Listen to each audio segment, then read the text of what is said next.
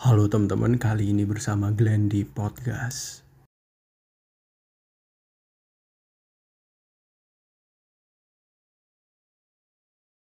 Udah jalan mau 2 tahun kita bareng-bareng ngadepin pandemik ini. Ya, kita di rumah aja. Ada yang harus keluar buat kerja, ada yang mager di rumah, ada yang produktif banget di rumah. Generasi sekarang tuh emang serba bisa, tapi minim apresiasi. Di zaman ayah saya tuh gak ada yang namanya depresi atau burnout gitu. Itu mah bikin anak-anak sekarang aja biar ada alasan buat males. Banyak anak di generasi sekarang yang berjalan di atas bumi yang sama, tapi dengan cerita yang berbeda.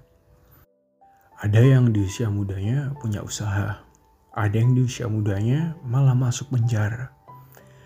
Di usia mudanya lebih nekunin passionnya. Kalau aku boleh ngekritik sih, generasi muda sekarang tuh kerjanya cuma rebahan tapi ia bercerita kerasnya hidup. Tiap hari rebahan, pas disuruh orang tua malah ngerasa broken home. Ya lucu sih, but that's the fact. Di umur yang segini, sadar gak sih, kita tuh gak butuh orang buat diajak ngedit. Tapi butuh orang yang bisa diajak deep talk, bertukar pikiran gitu. Karena kita capek banget buat ngejalanin hari. Mental health Ya, itu yang ngebuat generasi sekarang mudah banget mentalnya buat hancur. Sering insecure, nggak percaya diri, bahkan kebanyakan generasi muda sekarang tuh kurang pas kalau tidur sebelum overthinking. Tanpa disadari, kita tuh lebih sering ngebagiain orang lain daripada diri kita sendiri. Itu tadi kritikan tentang generasi muda yang aku temuin di sosial media. Yuk generasi muda, coba deh lebih produktif meskipun di rumah. Aku mau share nih ke teman-teman, gimana sih caranya mengembangkan potensi diri, apalagi kamu sebagai generasi muda nih, yang dituntut harus lebih go extra work. Karena ke depan itu hidup gak bakal sama. Ini kalau kamu lakuin bakal buat kamu bahagia sih, aku yakin. Yang pertama, coba ikut organisasi volunteer, atau event online. Banyak banget tuh di Instagram ataupun Twitter. Kita tinggal cari pakai hashtag, bakal keluar semua deh. Atau kalau mau naik level, bisa banget cobain magang ataupun kerja yang bisa dikerjain dari rumah atau work from home. Selain bisa santai banget kita kerjain dari rumah, kita juga bisa dapat teman baru. Banyak relasi dan ide-ide kreatif yang udah aku dapetin dari aku ikut organisasi ataupun event online. Aku bisa mengenal lebih banyak temen yang beda-beda kota. Bahkan ada yang beda negara gitu. Kita bisa bertukar pikiran.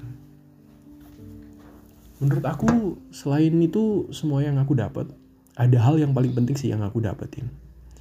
Yaitu bisa bersosialisasi dengan orang. Karena semenjak di rumah kan, seperti ini, jarang banget buat bisa kumpul atau ngobrol sama temen itu yang ngebuat kita sebagai generasi muda itu susah banget bertukar pikiran. Akhirnya dipendam sendiri gitu. Public speaking kita mulai diasah lagi ketika bersosialisasi. Mungkin kurangnya ketika mengikuti hal semacam ini adalah komunikasi yang delay.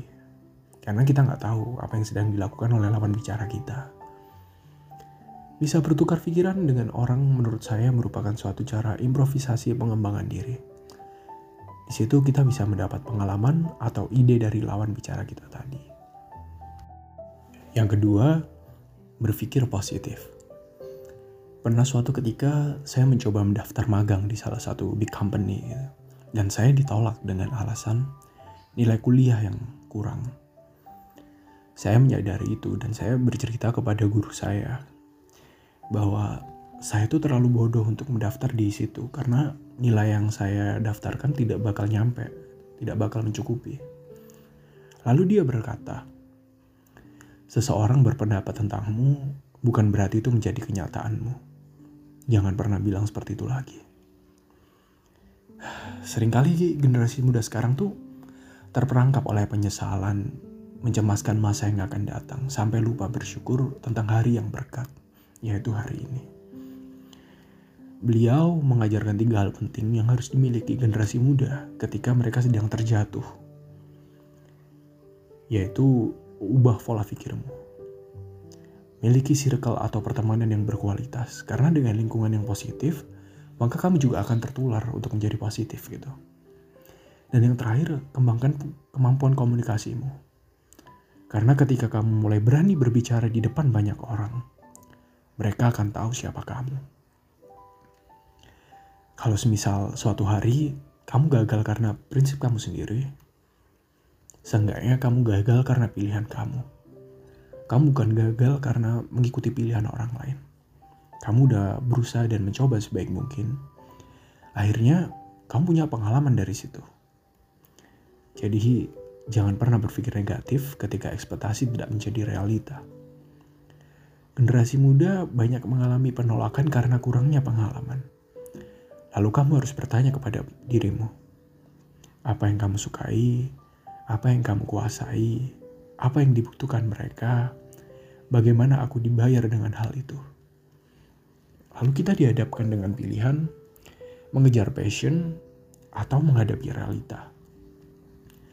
Ketika kita bekerja tidak sesuai passion, tapi kita mampu untuk berpikir positif. Oh, mungkin aku sekarang bekerja di bagian administrasi, mungkin ini akan mengajarkan aku untuk mengolah duit nantinya.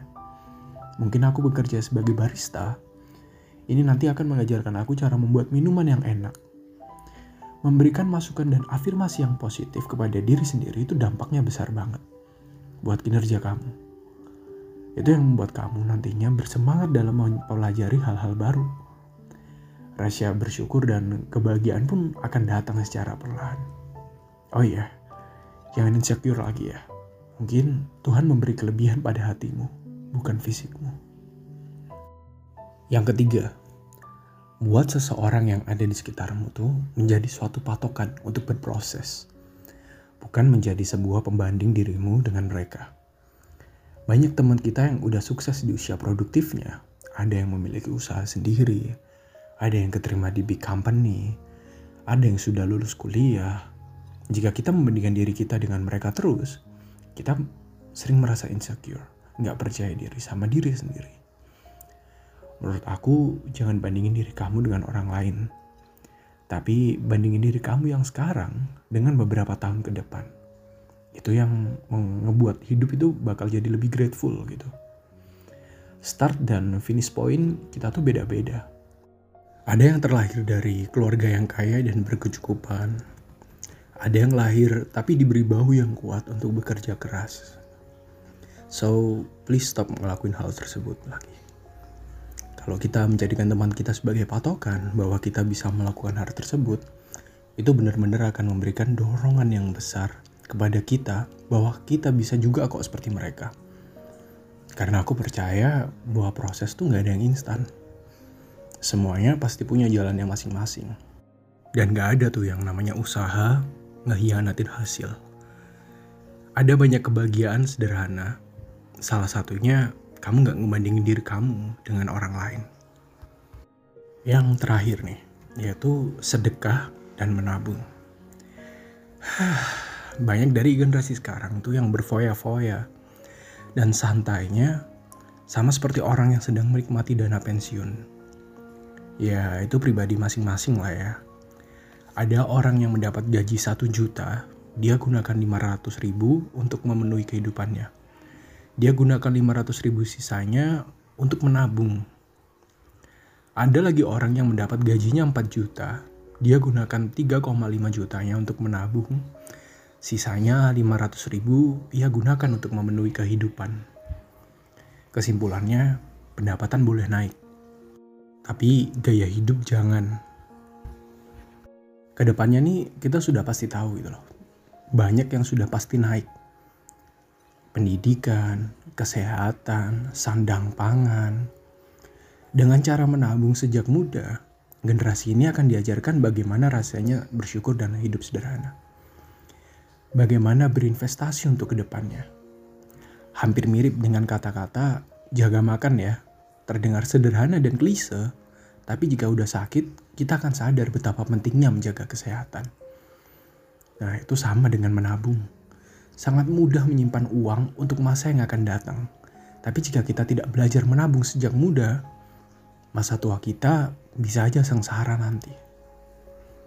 Selain menabung, kamu juga bisa nih bersedekah. Kita tahu bahwa berbagi itu menyenangkan, membahagiakan, serta mengharukan. Aku sering banget sih buat menyisihkan sebagian duit di dompet untuk mereka di jalan yang membutuhkan.